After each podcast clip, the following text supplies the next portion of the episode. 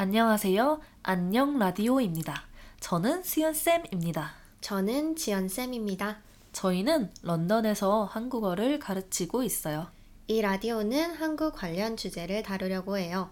한국어를 배우거나 한국에 관심이 있는 사람들을 위한 라디오입니다. 오늘의 주제는 감기에 걸렸어요. 입니다. 음. 네. 네, 여러분이 눈치채셨을지 모르겠지만 제가 감기에 아주 심하게 걸렸어요. 네, 이거를 뭐 한국어로 짧게 말하면 독감, 네, 음. 독한 감기, 독감에 걸렸는데요. 하, 지금 기침도 나오고 콧물도 나오고 너무 괴로워요. 어. 그래서 오늘의 주제는 어, 네, 감기이고요. 네, 제가 이제 여- 우리가 여기서 얘기를 할 것은요. 감기에 걸리면 한국 사람들은 뭐를 먹어요? 음. 입니다. 선생님, 감기에 걸리면 뭐 드세요? 저는 감기에 걸리면 뭐 감기든 뭐 보통 아팠을 때 먹는 거를 먹는 것 같아요. 조금 입맛이 없어지니까 죽을 먹거나 어, 어 외국 분들은 치킨 수프를 먹는다고 하더라고요. 그래서 음. 저도 한번 먹었었는데요. 굉장히 뜨끈해서 조금 땀을 내주더라고요. 아, 그래서 그래서 많이 먹는 건가 싶었어요. 근데 누가 만들어주면 먹을 것 같아요. 만들기는 조금 아픈데 힘들었었던 것 같아요. 그럼 뭐 세인즈버리나 M&S에서 사서 드시는 건요? 사서 먹으면 맛있을까요? 모르겠어요, 사실. 수연 쌤은 뭐 드세요? 오늘 뭐 드셨어요? 아, 저는 사실 떡볶이를 먹었는데요. 네. 지연 쌤과 함께 네. 떡볶이를 먹었는데요. 어, 근데 어제까지만 해도 뭐 죽까지는 아니지만 누룽지를 사서 음. 누룽지에 뜨거운 물을 부어서 불린 다음에 이제 뭐 반찬과 함께 먹었습니다.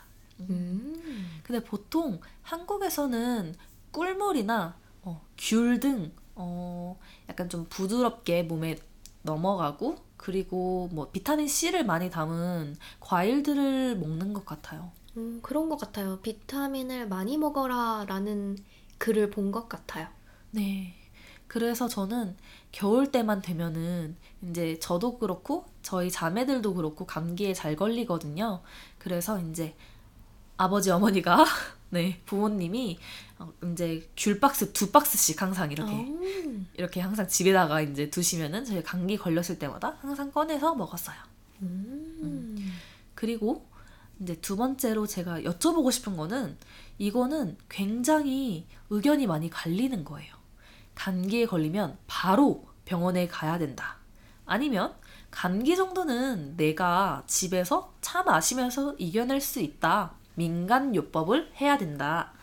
네. 지연쌤은 감기 걸리면 어떻게 하세요? 저는 집에서 그냥 쉬고 뭐 많이 과일 먹고 하는 걸 더 좋아하긴 해요. 왜냐면 한국에서는 감기에 걸렸을 때 많이 병원에 가긴 하잖아요. 근데 제 기억에 병원에 가면 의사 선생님이 그럼 주사 맞고 가세요. 주사 맞으면 굉장히 빨리 낫거든요. 근데 주사를 굉장히 싫어해요. 그래서 주사가 맞기 싫어서 그냥 집에서 민간요법으로 쉬면서 어, 자연 치유를 기다립니다. 수연 쌤은요? 어, 근데 굉장히 귀여운 이유네요. 어, 저 같은 경우에는 저는 병원에 빨리 가고 싶은데 부모님이 그걸 싫어하세요. 오, 왜요? 병원에 가버릇하지 말고 아, 너의 면역력을 길러라. 네, 집에서 따뜻한 걸 먹고 몸에 좋은 걸 먹고 이겨내 보자. 음, 라는 파, 어, 파라고 하세요. 그래서 음, 저는 뭐 어쩔 수 없이 집에서 나을 때까지 기다렸던 것 같아요. 근데 이제는 그냥 약 먹고 빨리 낫고 싶어요. 음, 저는 차가운 바람을 한번 맞으면 바로 감기에 걸리는 사람이어서 거의 겨울 내내 감기를 달고 살아요. 오, 그래서 이제는 그냥 병원에 가겠습니다. 네. 그것도 좋은 방법이에요. 우리는 집에서 항상 쉴 수는 없잖아요. 일을 해야 되니까 그쵸.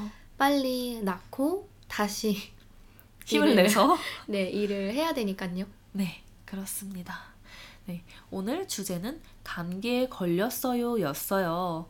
네, 그래서 오늘 뭐 독감, 음. 코감기, 뭐 기침, 뭐 민간요법 등등에 대한 단어를 뭐 저희가 썼는데요. 이거에 대한 설명은 제가 또 달아놓겠습니다. 네, 오늘의 주제는 여기까지고요. 그러면 청자님들 모두 안녕.